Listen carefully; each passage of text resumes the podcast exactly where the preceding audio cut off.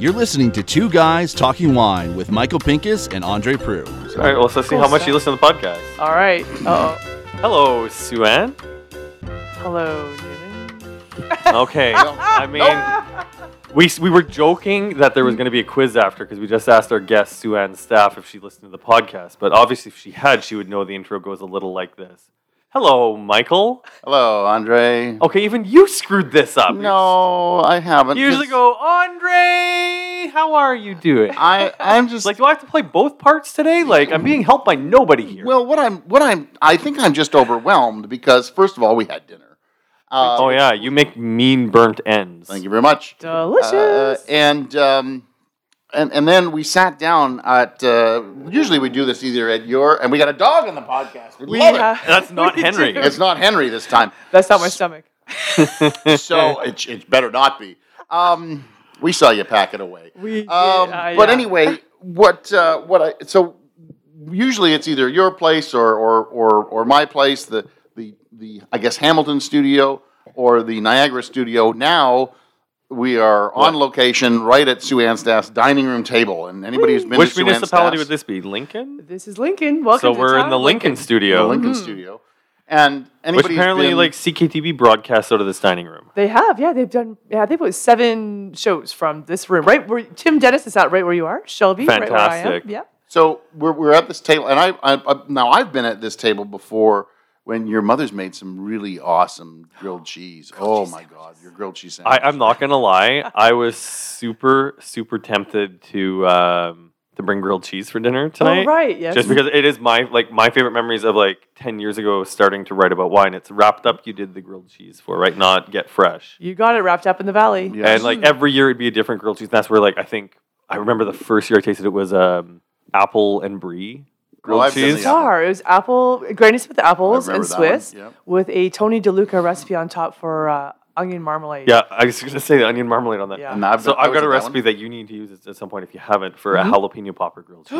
Ooh, So- jalapeno popper grilled cheese. I'm in. Sign me up. Yeah. So Yep. what I originally when I said that we would we had jokingly said we'll bring dinner, and she said yes. So we we actually did. You Yeah. did. it was Um, delicious. So I think she thought we were kidding, and we thought we were kidding, and then we weren't kidding. No. Um, but I was about to say. Uh, we'll just have your mom make us some grilled cheese. So that was that was what I wanted to say, but I went with something completely different. All right, all right, all right. So Next this time. podcast is part of a series, and I think we now have enough podcasts that if you've missed any in the past, I'll have it grouped up um, in a playlist on SoundCloud.com slash Two Guys Talking Wine. But um, as we said, as penance for me hijacking the podcast last year with my agenda, Mm-hmm. with with the, the Say C it word. louder, please. No, no, it's fine. You know I what? think that still counts as a as a swear jar. Thing. fine. I'll throw my nickel in.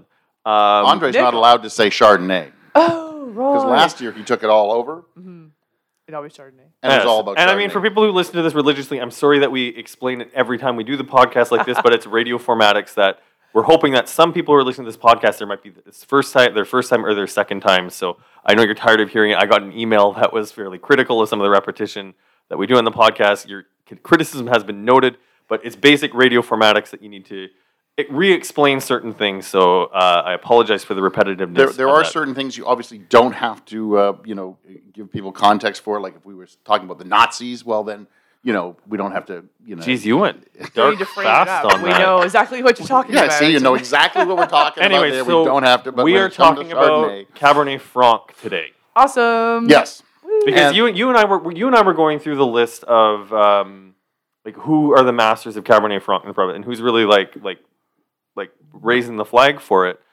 And unfortunately, it wasn't about about your winery, Sue-Ann, though, but it was about your work at Pillitteri, where we were just Oh. like we were just we were just talking about it, and then uh, I think I Sorry. I ended up talking to you really briefly, and you said we're making nine, Oh yes. Yeah. Well. and then I went, yeah. Oh, oh yeah, okay, so yeah, yes, definitely. well, Well, and, and, and, and I just I just want to throw in from your greatest hits as well. Like I started writing about wine in 2010, and I remember meeting you at Megalomaniac where you were working Right. before. Yeah. And I think you're the first winemaker that explained to me challenging vintage because I remember I'm sure the wine didn't age well. And that, Uh, that's that- that's the new Brix. that's the new uh, Brix. If anybody the Brix, knows, uh, unfortunately, Brix the original Brix had passed away, and you know, our condolences to the winery and to Oh, you. you, Yes. uh, on that. But uh, he you- was over 11 years old. For a Bernese Mountain Dog, that's substantial. So Yeah. he led he led a really great life. So I, I and I hope I've you're not getting that flack dog for it, so but you went out and got a new brick, So this is Brix Bravo. Right. Because Eh. on the farm, you don't change dog names. You just stick with the name and, and keep on going. So we had bear, like nine different bears, and uh, or Rex or Blackie or or you know whatever your dog name is. So to differentiate, the first one now is Brix Alpha, which is appropriate because he was a bit of a of an alpha. An alpha, yeah. Yeah. And this is uh, Brix Bravo, which um, you know works because like Bravo always got to fill in the shoes of the previous guy. Yep. And that means the next dog is already named. That's Brix Charlie, Brix Delta, Brix Echo, Foxtrot, and uh, we're really Brix embracing. Foxtrot. Now that's going to be the We're embracing Yeah. the radio uh, call signs, so call Um, letters. so, so sorry, just going back to where I was talking about megalomaniac. I remember like being a young wine writer tasting the 2008 Frank Cabernet, and it was like Right. 25 bucks a bottle. And that wine was stellar when it was young. I never kept any in the cellar because I didn't know any better at the time. But I remember you talking about challenging vintage. But I think that was a moment too where, you know, I already loved Ontario wines, but that was what really hooked me in. Mm-hmm. Were wines like that where it was just like, okay, it doesn't what, matter $25 whether Cabernet. well, twenty five dollar Cabernet Franc, but you know, even though it's a it's a challenging vintage, because remember you, like, I, I, you didn't. I don't think you. We didn't have a relationship at that point beyond you knowing that I was working for CFRB. But it's just like Sure. you smiled and was just like, yeah, it was a challenging vintage, and I did not understand what that meant at the time. I Right. understand what it means now, but like I just appreciated the quality of the wine, and it was Cabernet Franc. right. So, so what, what happened was, as we were saying, we were sitting at this table, and we sat down, and there's this page in front of us, and she's actually printed off the wines that we will be tasting. So, and they're all Cab Franc, uh, and and it's pretty impressive because I don't think even I don't think even Thomas has uh, printed anything out for us, and he's been on the podcast. Oh, I don't know, half a dozen times, and he's never printed off a damn thing. I know, and look at like that beautiful book that he put together for the Toussaint release this year. You we never get any Yeah, booklets I mean, like that a or book anything. or so- nothing. We, at least we got a sheet right here. I So think this I'm is- winning then. This is You are winning. Hashtag winning score. So, um, you know what? The- the- wow, I, I really don't know where to start this podcast with you, Sue Ann, because in theory, you you you probably could be a part of our legacy series because you guys have been growing for how long? Ooh. Well, our oldest vineyard on the property here is probably the oldest commercial vineyard in Canada. Um, it's planted in 1899. It's uh, so it would be 122 year old vines of uh, Concords, which clearly we don't not make wine out of. so, but it's a 3.3 acre block that we'll always keep going as a bit of a living legacy of uh, our family and where our roots are. And so, uh, interesting, just because now I'm I'm I'm interested. Um, Concord grapes, obviously at 120 years old, are they all? Have you had to replant, or you just let them die off and let them go, or are they all pretty much healthy as a horse? Uh, no, they're as healthy as a horse, and I mean, obviously, you can see some of the vines. We've renewed the vine itself, but the root itself would be 120 years old, and um, so just as required, yeah, you take one out, put a new one in. I mean, tractor disease comes along too, which I call it, where you know, a tractor takes one out because you know the guy at the wheel fell asleep or something. so tractor disease, and um, anyway, but but the majority of the vineyard, right, is 121 years old. Oh, those so would be some 122 pretty neat old. That is wines to see. Do you, um, do, like, I guess you know when you're dealing with vinifera, older vines, the plants crop themselves back naturally. The quality is generally higher. Does it make a difference with Concord grapes? Like, do you make really banging Concord grape jelly with that, or Oh, the Concord jelly is just absolutely fantastic from that fruit because the roots have gone gone so deep in the soil, right? And what I admire about that vineyard is that uh, it's just so consistent. It doesn't matter if it's a good year, bad year, doesn't matter. It is still a pretty steady crop. So every year we get like oh, nine, 10 tons out of it. Now, the sad part is there is absolutely no market for it right now. And uh, but hopefully with all the new artisanal juice producers that are coming in, and uh, that hopefully there's a home for it as time goes on. So So, what do you do with the fruit, if I could ask? well, the birds have enjoyed it for the last two years. Oh, yeah. so it did go down to Welch's in northeast uh, northeast Pennsylvania for the past uh, fifteen years, I guess. maybe. Oh, really? Okay. But that came okay. to a crashing halt uh, two years ago when, um, well, essentially what happened was the U.S. Army said that everything that is being supplied to the Army had to be 100% American grown. And so the 2% Canadian content of Concord juice that was in in Welch's grape juice made it ineligible to go to the army, and the army was their biggest uh, the biggest buyer. So so anyway, they just slowly cropped out the Canadian content that was in it, and and we don't have a place here that processes grape juice, and so there it there it sits. So is there a better use for that land? Absolutely. Uh, however, um, is there better use in my heart for it? No. So there it So, the, the- so I guess we're, we're throwing it out there. If you have use for some Concord uh, grapes, Mm. uh, you want to make some jam or some jellies, some artisan jams and jellies from these things. Uh, I know. Wait, I'd- do Concords, do. Concords have seeds in them? yes, absolutely. Okay. Yes, yep, lots. What were you thinking, Andre? You're going to make some Oh, jam? just I don't. It's like because those purple grapes come out like after in and around time stuff is starting to ripen here, and I always I'm happy to buy. them. I think they're like labeled as Niagara or something. But they Sovereign. gen- Yeah, they, but they generally don't have seeds in them, and I don't. Right, they'd be sovereign. I'm sorry, I just don't like coronation. grapes with seeds. Yes, no, not many do. And and there's a texture to it that's a little odd too. So there's a little- it's called a slip skin. That's between the skin and the pulp itself. That so just kind of like like just pops right out of the skin, and that's kind of a weird texture too. There's a stringiness to the pulp as well. So I mean, it's not the best eating grape by far, but it tastes delicious when it's right. So all right, juice. well, so we're 11 minutes in, So and we everybody- talked about We're Cabernet Franc for all the Concord. minutes. if anybody needs where we should be Concord grapes, that's all I'm saying. I'm trying to sell them for Let's you. How move on that? to- Okay, uh, so the first the first five wines that we have on this list, we you have it split into four flights, and we're going to do our best to do this expediently while you talk to us about why you love this grape. Okay, Five of them are straight up labeled chestnut tree, Yeah. and that's the name of the vineyard.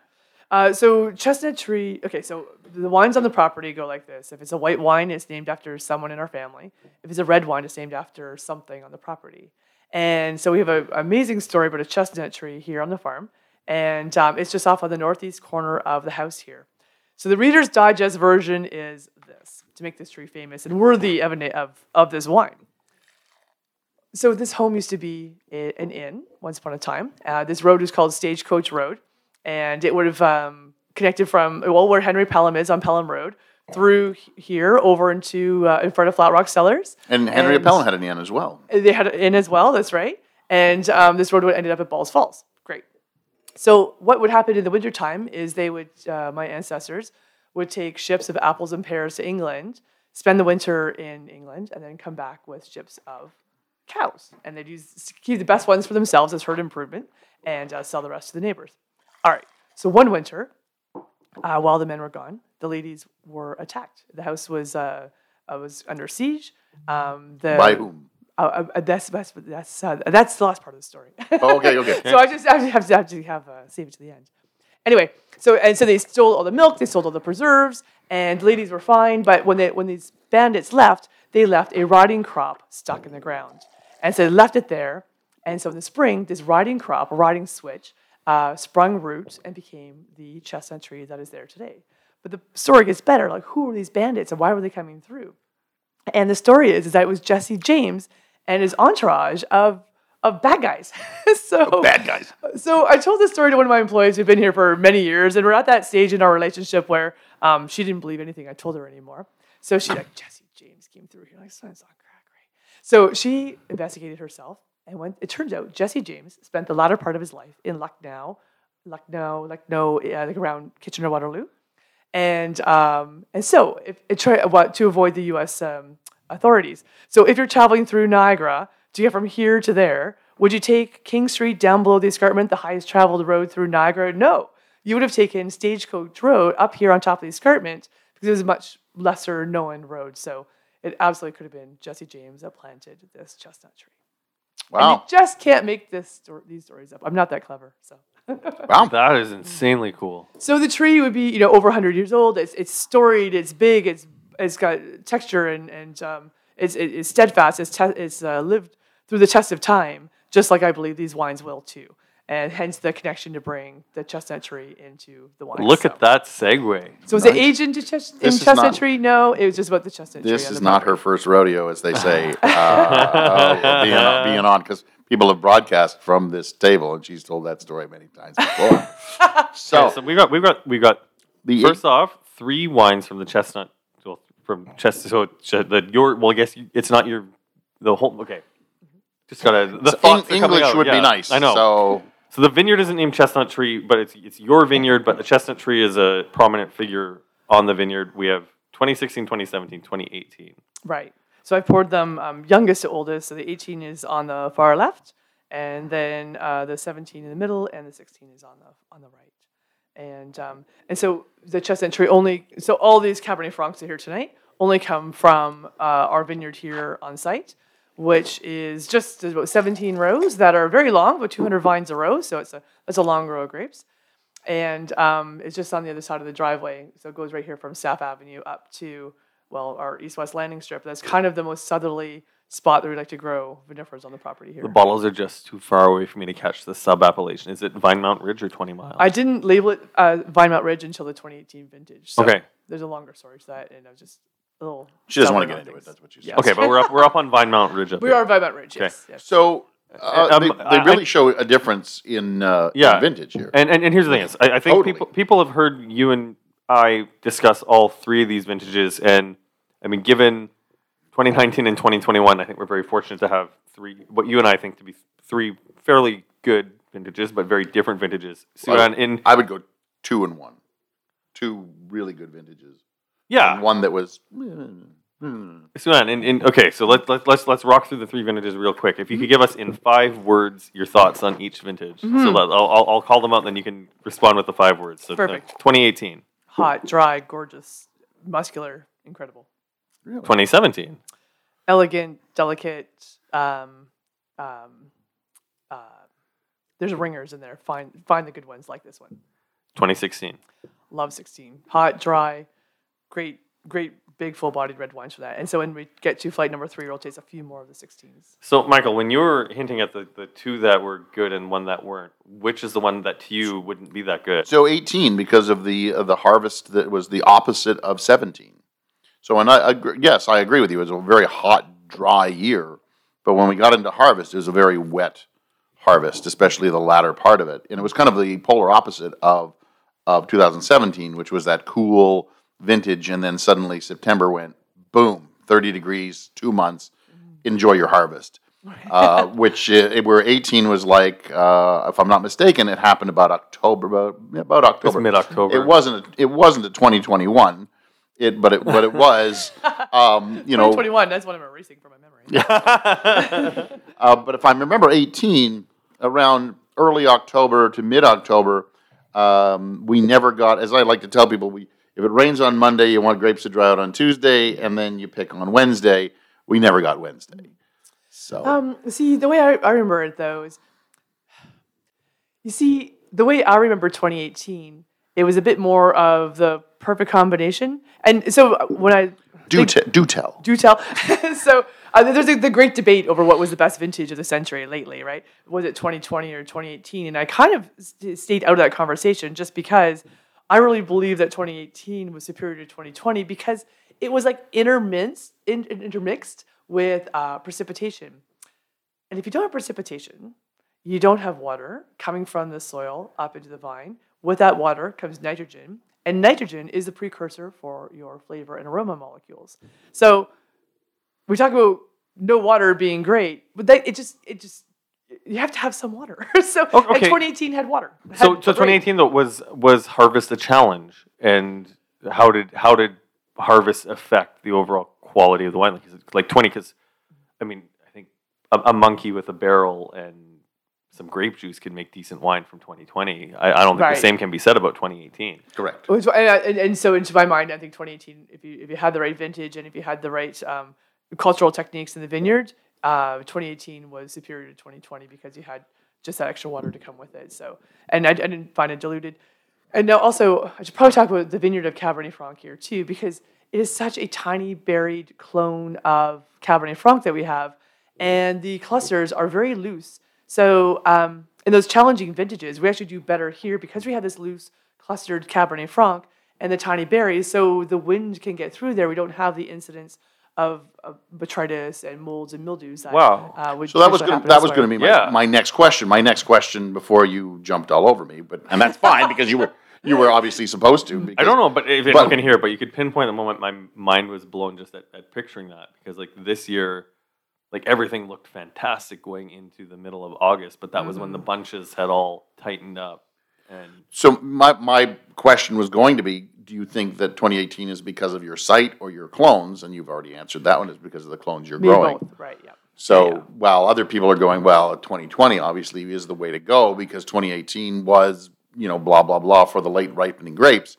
You didn't have that problem because of the clone that you're growing. Right. Yes. yeah, So there we go. So it's now that's site specific as far as 2018. So you can't put a blanket on what 2018 was like because it becomes you know more site specific Totally. As as per you. But I Where I think th- for still- 2021, you could put a blanket on everyone that there were you challenges. Just I, right I think I think the blanket still goes over for 2018, but then you're looking for those those specific sites. Right. Those gems. Yeah. So you are looking for gems, and, and they really and they really do do show when when you do get them. I Mm-hmm. And think. so even in 2018, because it was so lovely here and it extended so long, and, and the vineyard has a little bit of a slope as well. So um, as you're getting to those cooler fall nights where you know where, where it's still and the, air- the air starts to delineate out, and you know and you get early frost. Um, here, just because that little bit of a slope, that cool air just keeps trickling on down and down the escarpment to those you know poor people down there. but up here, up here, it was actually you know the, where the, leaves stayed on where the peons are, they can take that water up here on the hill. My grandfather had terms for the people down there, but I'll just leave that for another podcast. I I love that there's like a division between the escarpment for you. Like you feel like you're cooler up here, and I guess literally you are. we are absolutely cooler. It it is cooler, and it's absolutely windier as well. That um, I, I joke that if it's not nailed down here, it's going to blow away, just because there is always there's always a breeze here. It does not matter the coolest, hottest summer day. There's still a little trickle of air. It's crazy. cool, it's cooler to be on top. Isn't that It's what- cool. it's like- Um, okay, so let's let's let's keep moving along. Like 2017, and um, like I, I I was actually agreeing with you, Michael. If we're talking about the three vintages, I think as as journalists, in terms of quality, 2017 has been far more consistent in terms of across the board. And I think the surprise And for me- interesting. And that's very interesting. And and the thing is, like, we're now seeing even now some of the the Bordeaux varietals, the Bordeaux style varietals, trickling out from 2017. And I know for 2017, like, it's it's a banner year for for the early ripening varieties, for Gamay, for Pinot Noir, for Chardonnay. But the Bordeaux varieties coming out are like, it doesn't make sense that the quality is that good because the summer really was really really trash until Well, this, September. this, and well, this 17 chestnut is just absolutely gorgeous. It's a It is- banger. it is just total. you know juicy But and elegant. full of fruit, and there's an elegance here, and the acidity is good. And I don't know how long it's been an oak, but obviously it has been, and and but it's it's not aggressive. And it has long, like it's got the longevity tannic, there. the tannic structure and the acid that like I I want this in my cellar to see what's gonna happen. I don't I don't think I'd want to age this for 10, 15 years, but I think in I'd like to five see it in years, 10, 15 years. I, I think I think this is one where even though it's it's Cab Franc, given that it's Niagara Cab Franc and the acids are as high as they are, I would treat it more like a Pinot in how I would Mm. approach it in a cellar. Right, interesting. Yeah, yeah, and then how to serve it maybe too, like that, that elegance. Um, what I find amazing with this wine is how little it has aged since the day we brought it out. That it is holding its time, is holding itself uh, uh, so well, and that elegance and delicacy, and there's, there's a juiciness to it, and there's some of those dried herb notes to it that aren't, you know, that are that are that are dried and they're developed. I don't see, But I don't that integrated, grassy like or it's- green it's- notes yeah. to it It's all. it's not where like when you get the Cab Franc that's high in, in pyrazine, where it's just like the moment it rolls off the back of your tongue, it's like, oh, by the way, here's your bell pepper to go with this. right. that's not with this. It's it's it's a it's it's a consistent like feeling on the mid palate from front to back, where the fruit is what's driving the bus, and I think that's what makes great Franc from Niagara Franc. Well, I, I think where the interesting part is here is that the 18, I got a lot of you know herbal, savory notes, um, peppery, uh, a little bit on the leaner side. Where the 17 is rich and round and full. Well, and the And- 18's and- got a little bit more like depth, like it's got the black licorice or like charred like charred campfire to it, which is also like I mean that It- speaks to a hotter summer. Interesting enough, but uh, the 17 still speaks to me a little bit, a little bit more. I th- I'm hoping that we're not just drinking with our eyes though, because I think you and I are unapologetic at how much we love 2017. Well, and I, and I think the interesting part now is to go to 16, which was, you know, up until I think 20 came along, was in many people's mind the the the vintage of the decade, Right. or, or and, and then 2020 came along and well, it's going to be the vintage 16. of two decades on the on the border there, right? So, So- that's okay. It's always a good year, right? But uh, but 16. So tell us a little bit about you know what makes. I think we've we've waxed poetic about the 17, but tell us about the 16 and what, what your thoughts are on that. Yeah, and, and so it was fun with the 16 because um, we had a whole bunch of different barrel treatments, which we'll probably get into in flight three, that uh, because it, it absorbed the oak or, or, or the oak influence on it was highly different from all of it. So so this actually doesn't have a lot of new oak in it, and the other ones are, are our favorite barrels that uh, we selected out of some barrel selection. So so to think that these were our least favorite barrels to go into the uh, the chestnut trade, how big and sturdy and substantial it is, it just, you know, just shows the um, I don't know the the quality, the caliber of the wine in, in totality. So um, it was a knockout. I mean, it it, it, it did really well. Um, I couldn't spit it out. I- I'm, it's I'm, aging I'm so not well. gonna lie. I, it's Mhm. um, it's I okay. Well, first off, it's made me a little bit speechless, but I think I think it's by far the strongest wine of the three right now today. Drinking it, I'd be curious what the other ones will do in a cellar, but it is it is in a very good place right now. It is. Uh, there's lots of uh, lots of uh, fruit. The um, the the oak is is is still a little bit on the uh, on the front and center side, um, but the fruit is definitely uh, definitely there. And uh, and Andre's taking a picture right now, and he even puts up the peace sign. of course, isn't that customary? I thought I was supposed to do that as like you know, Yeah, we should have all done that. I didn't realize it was uh, a prerequisite. But the 16 is, I, I, am still leaning towards that 17 right. because there's an elegance to the 17 and a juiciness that really just. You're you're but here's the thing is is like I, I think this is why we did the podcast. Sorry to interrupt. No, no, it's but, but but I think this is this is why we're It's our podcast. We can interrupt you. That's Don't right, you yes. interrupt us. I know. No. okay okay but but there, there is going to be a good there is going to be a good segue because I want your input Seen on and not this. heard. Right. But I but I think I think it's just you're drawn to the 17. It's one of the reasons about why you like you are the Niagara guy, right? Is 17 is really what a more typical expression of Niagara Is. could, would, and, and should be. Where 2016, like we, we got that heat, we got that dryness, mm-hmm. and and you as a winemaker, how could you not be leaning more towards a Bordelais or Californian style of winemaking?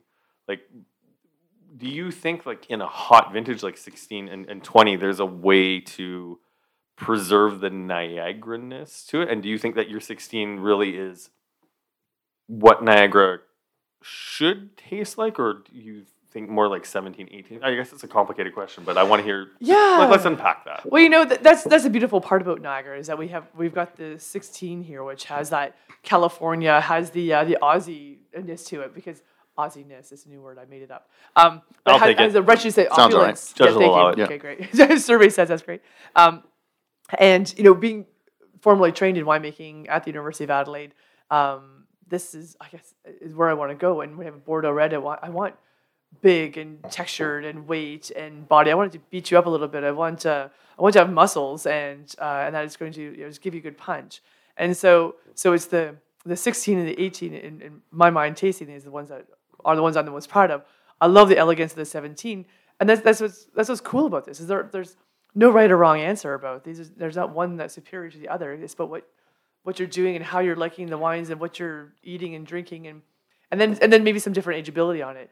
I always under guess the ageability of my wines and um, I think everyone in, in Niagara does, and I, and I appreciate the conservativeness of it. But I mean, Mm-hmm. it's the humble uh, the humbleness I think too. Like, It's like oh I don't want to say I'll go with 20 years. Like no one's going to believe that. But now tasting wines I made 20 years ago, I'm like bloody hell, this wine's doing. It's still a baby for God's sakes. And who well, I think the, guessed? the industry is still getting hitting a point of, of, of maturity where I think a lot of the industry was relying on on tourism, where you could sit here in your tasting room hmm. and say five to seven years or seven to ten years, and it's a tour bus of people who are taking it home to drink it right hmm. then and there. Where I think we've got a culture now that has matured more with the industry. Like we got millennials now who are getting more into wine, even though statistically on the big picture they're not. But it's people who will come here looking for something to put into a cellar. So I, Right. I don't. That's that's my my theory on on just about the the humbleness, and I'd like to see people maybe push a little bit more when they're talking about how they can age wine. And I don't think anyone until the last few years was a- looking for aged wines. And I've had more questions in the last year, like, what do you have in the cellar? What what can I get that's older here? I'm like, wow, awesome. So are, are all of these all these three Oh, I wanted your I wanted your- available? wait, wait, wait. I wanted your input on like the the, the culture and, Well, and, and for- aging and how Niagara has, has gone. Well, you know my, my cellar. I know so- I know about your cellar, but you're you're an outlier. Like, do you think things have changed from when you started building your cellar? Wh- a- a- As in, as in, um, And you do wine tours as well too, so you would have an idea of what consumers are feeling. well, I, I don't think. Hmm, that's a good question about consumers. Um, Holy crap, that was the nicest thing you've ever said to me on this podcast. But holy crap! oh no, Um, that's a good question. Nice. Well, you have one every year, and I guess we had to wait till November for it to happen. So What were episode congratulations. 268, you said? So Yeah, uh, is it one every, uh, one compliment every 100? Every uh, yeah, every so often he comes up with one. So so I think I think Niagara wines have always been ageable. I think that we've we've always had an ageability to them, and I prove it time and time again when I open something from from the cellar and and, and I go, yep, that that one's pretty good, and you you you can always tell um, based on the producer. Do you know what I mean? Like there are certain producers that made wine in the past, and you would put them in your cellar, and there are times you go to them to open them up, and you go, "Nope, I think I can let that sit a little longer. I better open that one instead." And and time and time again, they they they they prove themselves that they are age age worthy. Are are consumers interested in age worthy wines? Look, the LCBO's numbers and worldwide numbers prove that ninety percent of of Oh, I think consumers it's even higher than that. Ninety percent of consumers consume their wine within 24 hours. Ninety-five percent within 48 hours. Right. Meaning, you know, you got home, somebody says, "I'm not cooking tonight," and you go, "Neither am I." Put the wine on the counter, and it's tomorrow night you drink it. So there's five percent of the population that is holding wine, and that that po- that percentage goes down and down on length of time, yeah. right? So are they holding it six months? Well, that's probably a bigger chunk of that five percent than the people who are holding it twenty years, which is probably an infinitesimal number of that five percent. All right, so here's a project for you and I, and then we'll, we'll, we'll get back to the, the. We'll make sure we get back to the conversation here, though. Is, is maybe we should do a poll of some of the wineries of Ontario who are making wines that are clearly destined for a cellar, like your Tawse's and and, and Sue-Ann and Flat Rock and some of the other. And, and Thirty let's- bench and, then let's- the high end, uh, the high Let's see end what sort, of statistics, um, what sort of statistics we can get about what their consumer, even if we can get some anecdotal stuff about like whether or not the consumer behavior is changing, because I'm curious about that. Anyways, back to Fr- I, back I to would be Franc. surprised if a winery would know that kind of thing, unless you. I know. I think it's going to be anecdotal. We'll have to talk Yeah, to the, we'll it have to talk Yeah, to yeah. people in the It- it- in the trenches. Right, yes. you know maybe it, it's maybe it's from time that somebody does a little a little test where we you know if you make a thousand bottles of something uh, put a qr code and ask your consumer to you know when they finally open it you know zap the qr code and tell us the date Well, Five we'll find out. maybe maybe Wes is someone we need to talk to about that because Five Rows does that. Where, Oh. where they encourage you to, to open your experience. But anyways, so now now we're way off topic. Let's. This is supposed to be about Sue-Ann and her wines. Let's get back to it. so uh, so uh, first of all are these three vintages still available or is this a special opening of the 16 or the 17 for us So the 2017 is the current release. Oh. 2018 is a pre-release tasting, and um, we do have it in some gift packs depending on, on what you're looking for. And yeah, 16 is uh, uh, is from the cellar. From got the, it all Oh, right thank you for opening that. Yeah. Yeah. and I do have a few. I, and, and one of the things I always have been an advocate of is cellaring wine. And um, so I have held back a good chunk of 15 and 16 Chestnut Tree Cabernet Franc just for the right tastings, the right spot. See, right 15 times would have been interesting as well because it was also another one of those, but it was a short crop season. It and was a, a short crop. And a, but a great, a great Good growing summer. season. Mm-hmm. And was overshadowed by how great 16, 16 was. was, But I think 15 is that is that, uh, uh, that diamond in the rough. That, that if you're holding on to 15s, you're holding on to something really special. Right. And I think they'll even uh, outlast 16s as far as as far as that goes. Those 50s are beautiful. It's All a right. beautiful wine. Uh, so I guess on to barrels then. We've got another another flight here. Is this where we uh, we pause the tape for a quick second to get wine in the glasses? I You think got that's it. it. Cool. Okay, so the next part of the flight. Um, I think you mentioned that Well, we're it's going to not talk. next part of a flight. It's the next flight. Okay, it is next actually flight. the next flight. So Okay, thanks for correcting me, Michael. That was a very. It says right there on the distinction page, to page right in front of you. It says flight one, flight two, flight three. Okay, I so we've didn't- gone from I didn't think I'd have to teach you to read on the podcast too. F L I G H T is flight. Okay, we've gone from vintage variation now to barrel treatment. You got it. Yes. And so I guess I, I, I somehow my intuition knew that the 17 would be Michael's favorite. So let's pull on that, pull on that heartstring, and let's uh, do a couple barrel treatments. So this was, you know, this sort of is a bit of fun in 2016 vintage that you know had a little bit of extra fruit to play around with. So um, we did some spirit barrel trials, and uh, so in 2016, I think it was we did one that was a brandy and one that was um, bourbon. That was the 2016 vintage. Okay. And I, I'll, I'll go on the record on this podcast and saying that you're because we've tasted the bourbon barrel stuff that's gone through the LCBO tasting room, and Terrible. of them are sweet, god awful, Right, disjointed messes. yeah. Yours was delicious. Th- and it's about keeping it premium and just Now you're just fun with it, right? No, no, I was actually shocked. I remember doing that tasting here with Guillaume. It was Guillaume, me, and Mm. Yeah, you. that's And We did that tasting, and I think that was one where if you were paying attention, you could probably pinpoint the moment Yeah. that my jaw dropped tasting that because I was expecting what I was expecting. Um, so, anyways, let's talk about these spirit things, and I'll ask Right. you about the intuition you have as a winemaker to make sure that you don't overdo and and, it. and Right. why you know why you decide to do that. But Yeah, anyway, well, Yeah. And, and and the why is because because it's there. because yes. it's there Okay. because it's there and, and had the luxury of some volume to play around with and uh, Well, and this and, must have been a learning- it's not more complicated than that. like quite this must have been a learning adventure for It's you learning. too, though, right? It's fun. It was access, and uh, and you have to do these little things to keep you engaged and, and having some fun. Uh, you know, doing the spirit barrel treatments is a bit of a trend right now too. So, um, do my wines have the sustenance and the substance to be able to take on the little higher alcohol contents that they're going to inherently get from going into these barrels? So, so for the 2017 vintage. Um, I wasn't able to get bourbon and brandy barrels, but I was able to get what's in your left hand glass is cognac, yeah.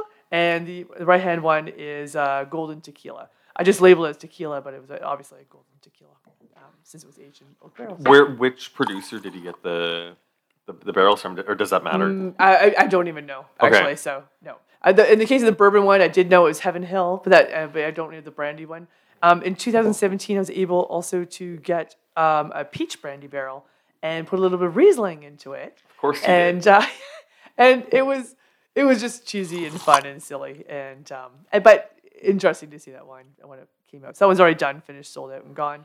Um, these two, I put a little bit more of a premium price on it because it is just a single barrel of each, um, and I want them sold as a set. So I see the consumer buying both of these wines, crack them both open with some charcuterie and some friends, have an ounce of one, have an ounce of the other, or bounce back and forth between the two wines, and just compare and contrast. And if you wanted to have some fun, pull your um, you know your middle wine from the first flight uh, to see the juiciness of that, and Oh, to see how the influence Well, the through 2017 's of on the um, table. and how the barrels influence the wine. Oh, interesting. Okay. So, all right, you go first. Uh, you're going to well, say nice things. And I'm no, gonna- my- I'm my- Gonna say, I'm going to say some nice things. No, no. My, my, my observation about, about these off the on the offset. First off, I don't know how much if, if I like them, but the tannin is is pretty aggressive in both of these versus the regular 2017. Is there something about working with a spirit barrel where you're getting more tannin from the wood? Could be because that, that alcohol could be opening up the pores of the of the of the oak more. I, I, I never thought of that. That why why would that be? Um, and that could be one of the reasons why. Because all, all of these bottles were opened right before we started the tasting, so Mm-hmm. Yep. it's not like the 2017 was sitting on the tasting bar this afternoon and we're We'll getting try, something yeah. that's had some. Like all three of these are open at the same time, and these are not elegant. no no these are beat up. Um, you know th- this is the one that has the kahunas. I was going to uh, give you a little bit of a of a knockout as well. Yeah, yeah. So, I get. I, so I'm not a spirits person. No, you're not. As we have we have determined uh, at least three or four times on the podcast. Um, so with the cognac barrel, I definitely get the cognac. I can almost taste it, and it it's to me not unpalatable, but I mean it's just not like I because cognac's not my thing either. Um, but the tequila barrel, I rather like. Oh right. hmm Okay, I find so the spirit. I find the spirit notes on both of these subtle, correct. but, but I find Yeah. that they both add um, they both add a sweetness to the wine without adding sugar to the wine. Right. That could be the higher alcohol potentially. That's giving that, that sweet sensation What, what is the alcohol in this? Like, 'cause we didn't even like the bottles are, are far enough out of reach that we can't. she grab didn't want them. you to see, Andre. That's the whole point. She's like, they're, they're probably 18 and a half, and we're not allowed to know. They're really ports. Surprise. um, no, so I think we're um, Drink well, up, boys. in the in the the first flight. Everyone's probably about like 13, 13 and a half. I think the 18 is up to 14 percent. Um, these two wines are uh, 13.7 and 13.8, so it didn't go up too too much. Oh, that's not bad. not much. Uh, but what's interesting with the 2016s when we did it when we did it then is those wines went up by about 0.8 percent alcohol in in that vintage. Well, that didn't happen in 2017. I can't give you an answer why, um, but just it didn't have that lift in alcohol. But you certainly get the flavor of uh, of the barrels. So Yeah, I can smell the I can smell the cognac. I uh, do too. on the, uh, on the uh, but on the on the tequila, and that and maybe because tequila is more of a a, a more s- softer spirits. Well, Like, the I other mean- thing too with tequila is, um, like when you smell cognac, like cognac smells like a by product. Like, it doesn't smell like fresh grapes. Where when you smell tequila, you expect it to smell like agave. You expect it to smell like like the botanical that it's made for, the plant that it's made from. Right. And uh, I mean, this doesn't smell like te- tequila. But I think that's a good thing. No, exactly. That's what I'm saying. It doesn't smell like anything that it that you're not expecting. And I guess for the cognac, I smell the cognac. This this being said, though, this is in, in terms of the way you're working with the spirits barrels. This is still a lot better than what most of the larger producers are doing with spirits barrels. Right. Oh yeah, so let, us go to my question about like what's so what's your intuition when you're working with a with a spirits barrel? Like how do you like how do you go into this to be like okay, I don't want this to taste like Winery X's mm-hmm. bourbon barrel off dry disjointed mess made for people who don't really like wine. Like how do you how do you approach your winemaking so that you're still appealing to wine lovers like Michael and I? Right. And so I'll, I'll tell you, I went into this experiment with fear because I I'm, I am taking a beautiful wine that I know is gorgeous from perfectly good barrels that's aging perfectly well, and then you know yanking it from this this the womb of that and putting it into an entirely different environment.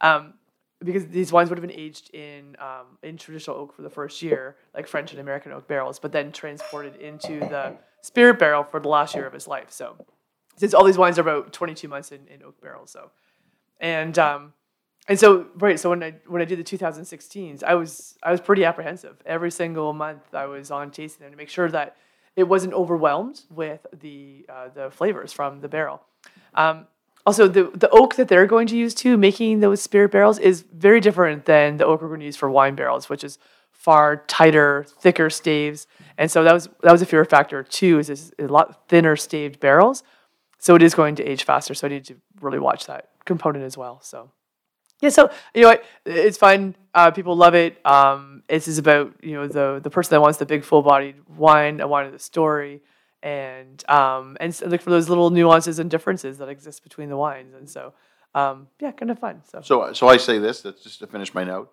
Uh, the cognac I get on the nose. I don't get it on the mid palate, but I definitely get it on the finish. Yeah. It's definitely there. You can you get cognac. So this is definitely for your wine and cognac lover. Lover, Let- yep. let- somebody who likes cognac is going to just go, "That's my wine." I really love that one. I think for people looking off the beaten path too. Could uh, be. I, yeah. I mean, I mean, I mean, if you're if you just have someone in your family who loves spirits or a, a wine drinker, you know, that loves spirits and you know is still hesitant to get into wine or, or hesitant to do that, like it's a good it's a good segue or at least a good experiment. Like, Where, where- whereas the tequila still smells like the 17 with a little bit of something like that je ne sais quoi. There's something there, but you wouldn't just go. say that. You wouldn't go. Oh, that's tequila for sure. I, I don't even think you'd pick it out as a spirit. You would just go. That's a lovely. There's oh, a, I, almost I a, pick it out as a spirit. as a as a. There's a little bit of a floral note that was not in the in the uh, in I'd the agree with that.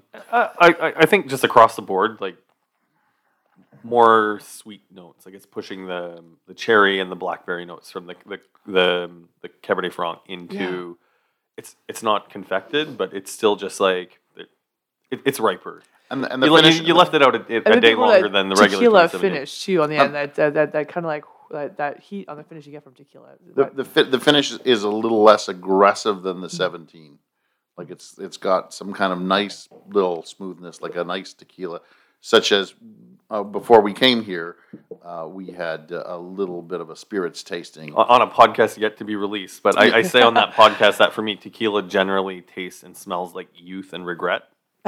and and But uh, thank thank God this wine does not smell or taste like youth No. and regret. I, I well it smells and tastes like youth uh, the regret comes later that's hilarious. No, but I'm I'm always I'm always hesitant with tequila and like. Uh, most of us are. Don't worry. we all have Oh, a well, we, tequila we, we, story. tasted, we tasted, you haven't we lived tasted a, unless a Patron, story. like a, a Patron that Oh, Michael was sent, and it was just like I was still hesitant on the nose, but the, anyways, you, you'll hear it on, on a podcast upcoming. it's absolutely Yep, yep. delicious Is that 267? Podcast 267. Uh, No, no, I'm- I'm- 267 was out the day that we're recording this, which was the day Oh, late. right. I'm sorry. Oh, I, I'm being silly. Probably 269, maybe two- it'll 269 or 270. Yes. something like that Yeah, yeah. we'll figure it out Oh, Yeah. very good. so now I, it looks like we're going to move into flight three this um, i'm kind of looking forward to as well Yeah, The- now that I know that the, what the word flight means, I guess we can move on to the next. yeah that would be great yeah i think that would be a good idea Perfect. All right, so we're now on to flight three. These are all 2016s, and I love the they- names of these. I They have have a little bit more uh, fun names. The other ones have been very, you know, Chestnut Tree Cab Franc, Chestnut Tree Cognac Barrel, aged, um, Chestnut Tree Tequila. Like these are all descriptive. Now we've got something called the High Striker and Knockout. Right. So both 100% Cabernet Franc. So what we did is we took the 2016 Chestnut Tree Cabernet Franc. Um, my assistant winemaker Chris Protonentis and I went through and did you know did barrel tastings, and uh, independently picked our favorite barrels, and they aligned.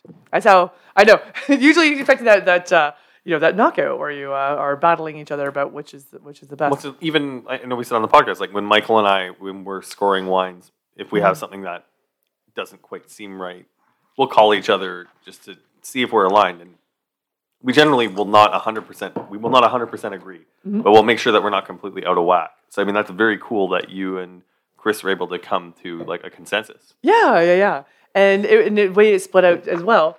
Sorry, as I smell the wines, I, I have not ta smelled or tasted these wines in about a year and a half myself. They're, they've been sitting without labels, and I'm just in the label process right now of uh, designing a new premium label for for these wines. So, anyway, um, it's been hard to resist them, and so they're they're limited production. Um, the High Striker we selected. How does it go? Let's say let's start with the, the knockout. So the knockout, um, which is one on the right hand side, we picked our favorite two barrels to go into that wine. So it's only uh, uh, 50 cases, and the High Striker we picked our next four favorite wine barrels to go into that. And what's even cooler about this is is that um, we're pretty much even on French American oak on these wines that they are 50 50 uh, French American, and they're all brand new oak as well. So, um, so it's amazing how They don't taste like new oak. I know that's how big these wines are that the new oak just absorbs in. That's 100% new oak on these wines, and it's just like integrated in so well.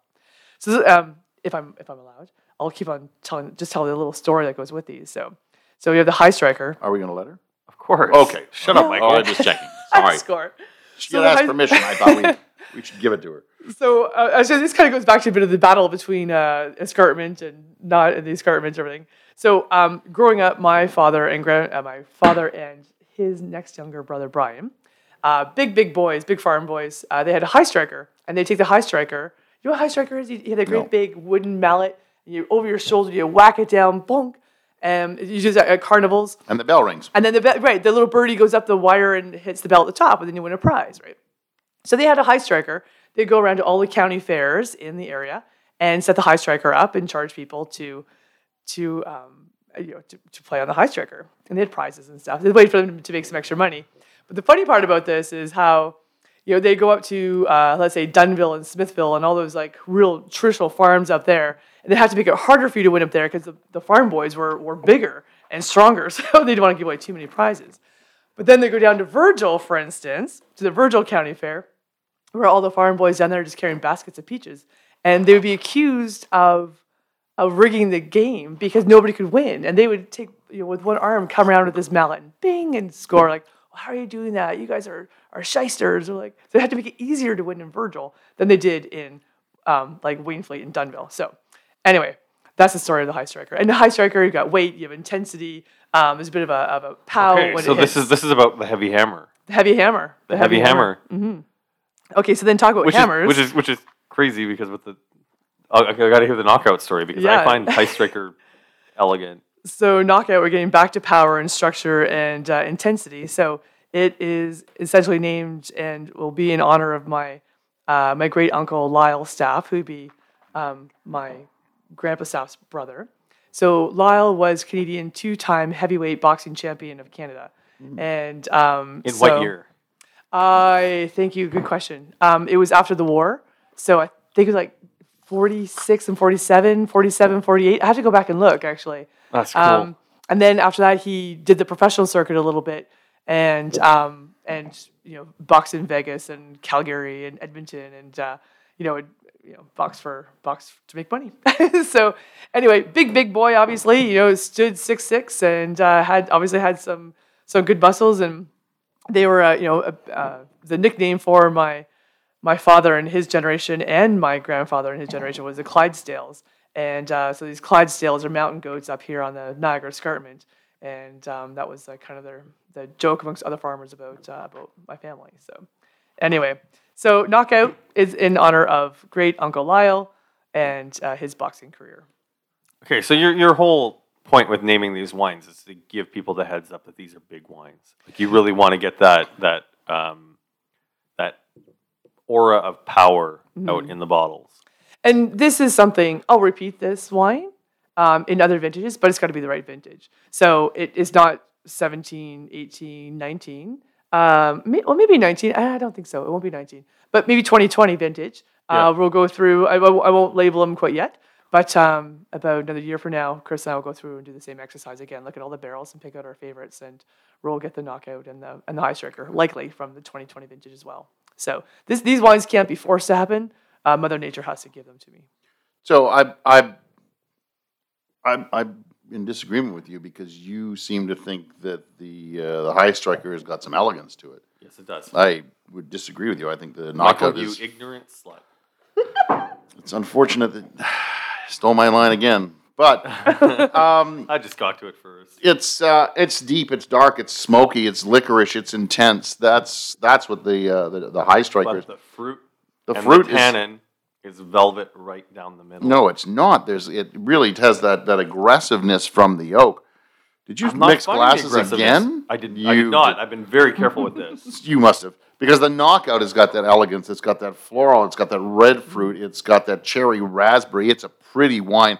It's just one of those wines that just like just rolls across Okay, the now I'm tongue. worried that I may have actually because because for me the one on my right, the one that you, that Sue-Ann you poured for me on my right is I find it darker, brooding. It's got that like that that smell of damp campfire, like when you when you pour. It looks like on we're gonna have cinder to log. drink them again. Uh, it's got stronger cocoa notes. The Correct. Yes. the, that- the, you're- the savory you're- note, and it's not like and it's To not me, you're describing the like- high striker. Like the like the cocoa, like the cocoa nib that's- note is like jumping out of the glass, and it, it hits the nostrils hard. On the palate, the fruit is deeper. It's blackberry. It's it's uh, cassis, pushing into cassis, not to, quite. to me, you're you're describing the the, the high striker, and and whereas the knockout is is just a, a, a, literally it's that iron fist in a velvet glove. It's just velvety, smooth, silky, Both these wines are, are sexy on the tongue. This like is these just wines are insane. Like it's it's really such a, a, a lovely wine. Um, both of them are very good. Uh, but the knockout, for some reason, I would drink that all night long. Whereas the high striker, I'd want to stick in the cellar and go let it let it come into its own because I think there's there's just there's some real power These behind the high both striker. need these both need five years. Easily, Oh yeah, easily. Yeah, I, But- I'm, I'm glad I haven't tasted them for a year and a half. Actually, that that if I had, it would have consumed most of it by now. I but but the but the knock to me the knockout is is the is Mm. the prettier of the of the of the wines, the much more. Uh, And I think it's the high striker, so I guess the listeners will have to grab them when they come out. We have Maybe we should sell them as a set as well, just like the uh, just like the Hmm. Maybe the, we've just talked her into cognac doing and something the uh, else. Look at yeah. us. Yeah, how about that? Oh, so no, these are these are these two are just absolutely uh, lovely wines. They're just fantastic.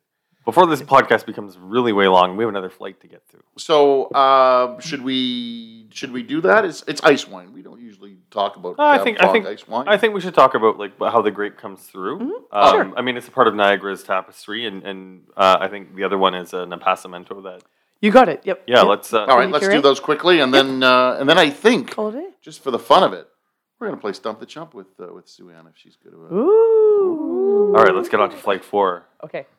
So I'm looking at these two wines in the glass. One of them has got a much deeper cherry-ish color, and the other one I can basically read the newspaper through. So, Sue-Ann, what, what, what do we got? Right. So the one on the left is called the Banister. It is a, Appassimento styled wine, Vindicure, whichever word you'd like to use. Um, coming from the same vineyard as the uh, the Chestnut Tree Cabernet Franc. So what we did is go through the vineyard and, and selectively harvested the very best clusters for this wine, uh, laid them out in trays, and then went through the Appassimento process.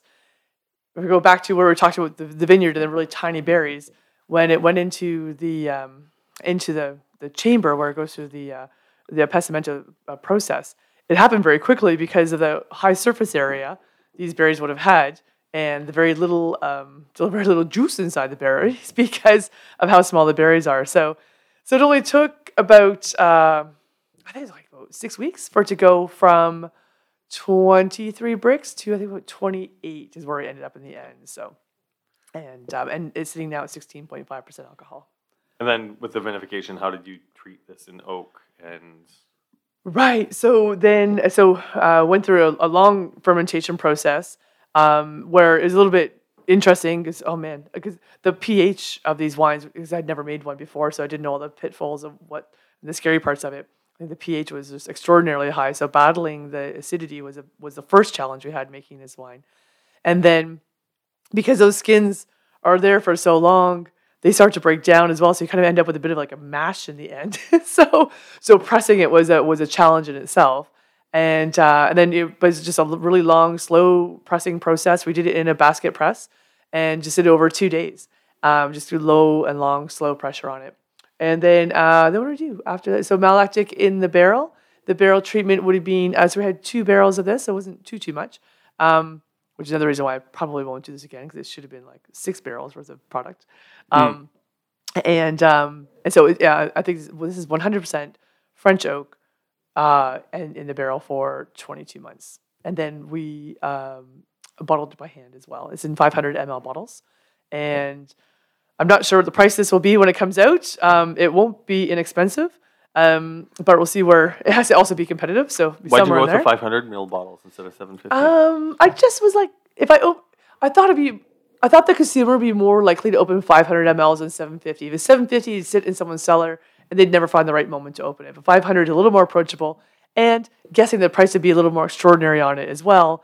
Um, it just kept it a little more price savvy as well in the end.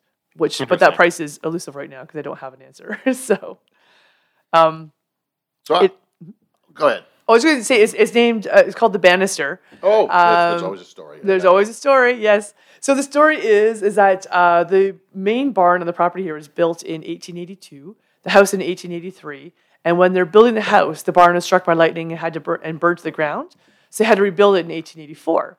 Well, they ran out of wood on the property to build another barn, so they had to buy another farm, and on that farm was extraordinary, huge, large cherry trees, and so the cherry wood of the banister in this house is from the purchased farm that they had to buy in order to make enough wood to build a new barn.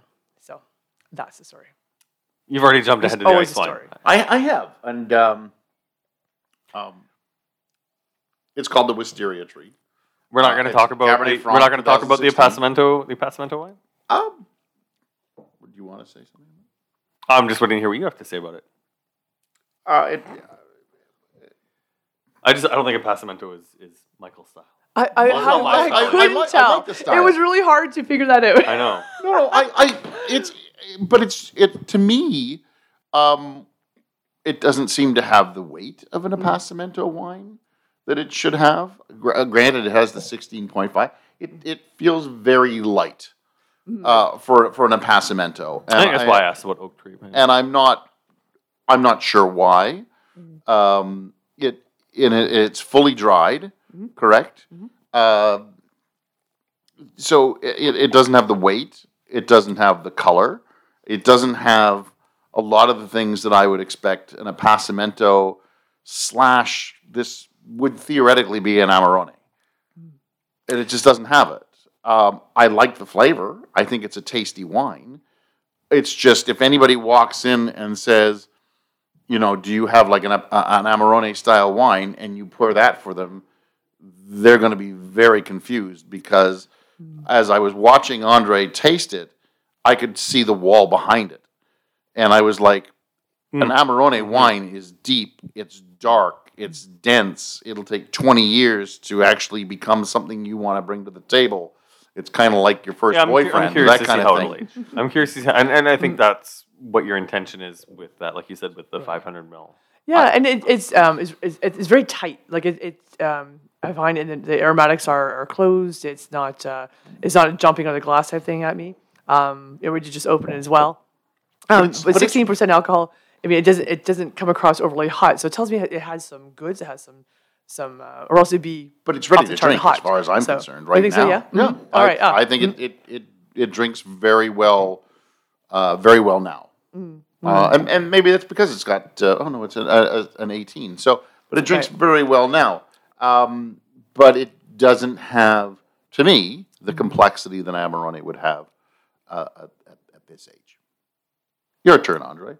Now that I've shat all over it. Um, no, no, no. I frankly think that I agree with you. I just wanted, I just wanted him to say it, not me. All right, all right, good. Oh, it's the uh, it's the burn. You like, like him throw Michael under Yeah, the table. I just threw and Michael then, under the uh, bus. It's yeah, okay. so I've, I've got the burn of the banister, uh, my rear end. But ice wine, though, I, I mean, I saw you run to the fridge to get a get a, a cold one in, and thankfully Oh, yeah. you did. This is Yes. but it's it's one of those things too, where with um, I I think ice wine is something that you and I forget about, and I know I for, I know I forget Canada's about it. most regifted wine.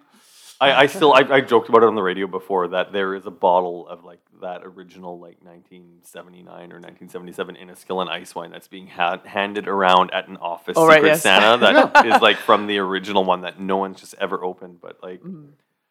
I don't know. I've I've been trying really hard because I, I have a collection of ice wine, just stuff that's been sent to me, stuff that I've, I've purchased over the years, and finding the right way to eat it. I think I eat eat food with it Right. and drink it. And I think I've, I've cracked it. It's just it's not something I do very often. And like I think you and I have talked about it. Hard cheeses, fatty foods, Fried chicken. Mm, I maintain ice wine and fried chicken is like if you've never done that, if you want an excuse, and you got to do it on like the hottest day Oh, of the summer. Yeah, yeah. But this is Because you yeah. don't you don't pour a ton in your glass, so you'll Mm-hmm. hopefully go through the glass quick enough. You keep the bottle in the cooler and like kind of sip and, and Right. munch on But it, this and it this just is works well. this is absolutely lovely. Um, it's now here's here's another interesting part. I find this to be also light, but I like the lightness on this one Right. because a lot of Cabernet Franc ice wine almost tastes syrupy. It's thick.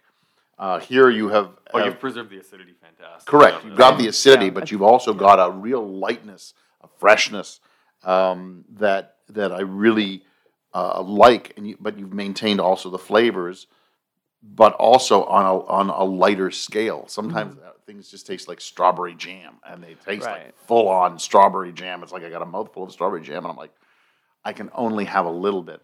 This. You know, I probably could finish a bottle of that and not really think twice about it. I wouldn't feel very well because I've done that before. But this is this is an absolute beauty as far as as an, an ice wine goes from Cabernet Franc.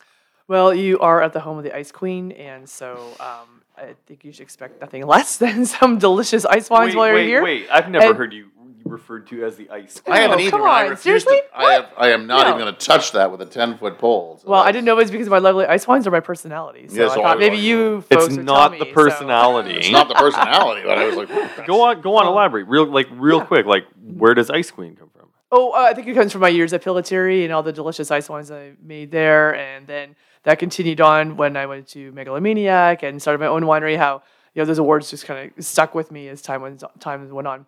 Um, I think the difference with the ice wines that I make is that I really work on the acidity and at preserving it, and um, I think that comes from my Australian training. Believe it or not, that uh, you have to have that. You have to. Have, it's all about balance, and that was So one of the the things that's acidity really. comes in a bag from here. Is that what you're Uh, well, you know, and, and quite frankly, sometimes it has to, especially these wines, because when they come in, they're like four grams of acid, so it has to come from somewhere. Oh, really? So, oh yeah, no, there is super, super, super, super low. So, and um, you know, just tasting a few ice wines over the over the past weekend that weren't mine, and like, oh, this is really lovely. It's 200 grams of sugar, and what's the acid? Because there's no acid. You've got to have the acidity. If the, if the acid and the sweetness, the alcohol, the flavor don't make a perfect box, then there's a problem. So.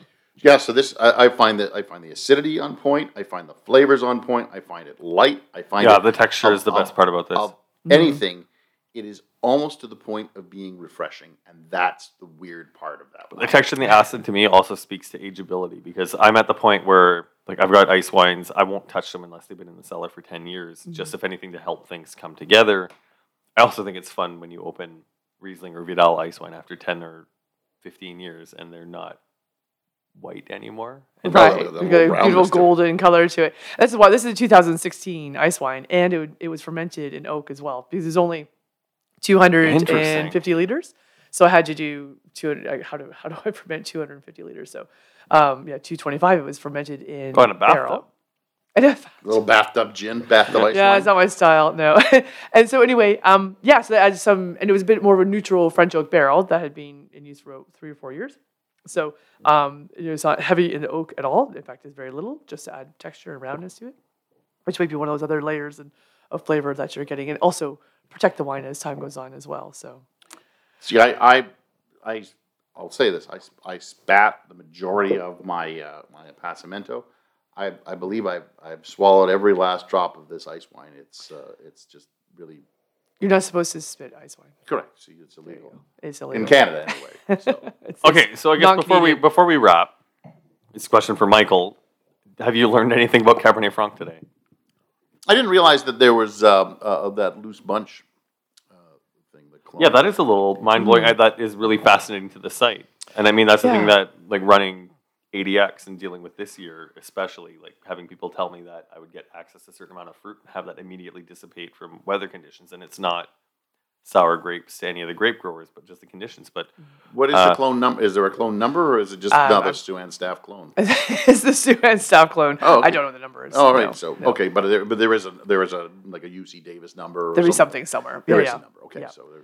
but I, I think that's something we might need to unpack like just down the road since we're already well over one hour. Mm-hmm. Congratulations, you beat Thomas. Right, yeah, score. Well, he should Sorry, have poured nine wines to do it. He does Yes. it in five. Yeah, that's fair. That's fair. That's fair. This is your nine Is wines. there, is there anything that you want?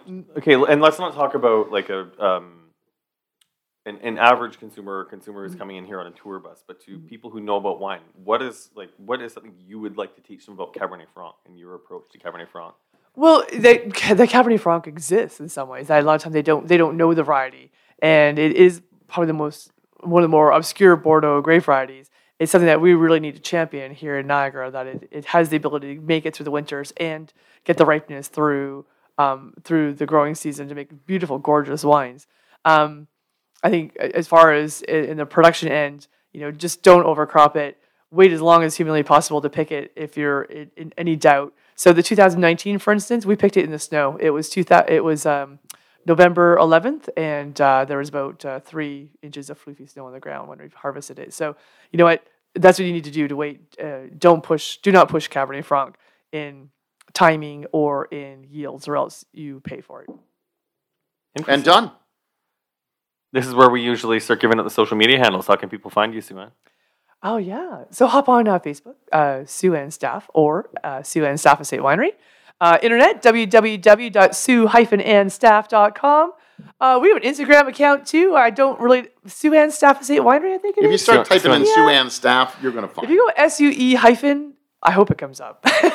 Here's the thing I like is that you, you, uh, you, you messed up the beginning of the podcast, but you totally nailed the wrap up of the podcast, the, the self promotion part of the podcast. And that's what you're supposed to do. I I'm guess. Andre Proulx from undergroundreview.ca. You can support the, these podcasts, this podcast, the very long podcast, uh, at patreon.com slash two guys talking wine. Take us away, Michael. I am Michael Pinkus of michaelpinkuswinereview.com. Sue Ann staff, thank you very much for having us around your table. Uh, and we are definitely six feet apart here. Uh, it is really dark outside. I'm like looking out and I can't see anything. So that means good night. Thanks for listening. Please subscribe to Two Guys Talking Wine on iTunes. Two Guys Talking Wine is produced by Jim Ray, Adam Duran, and Ken Little.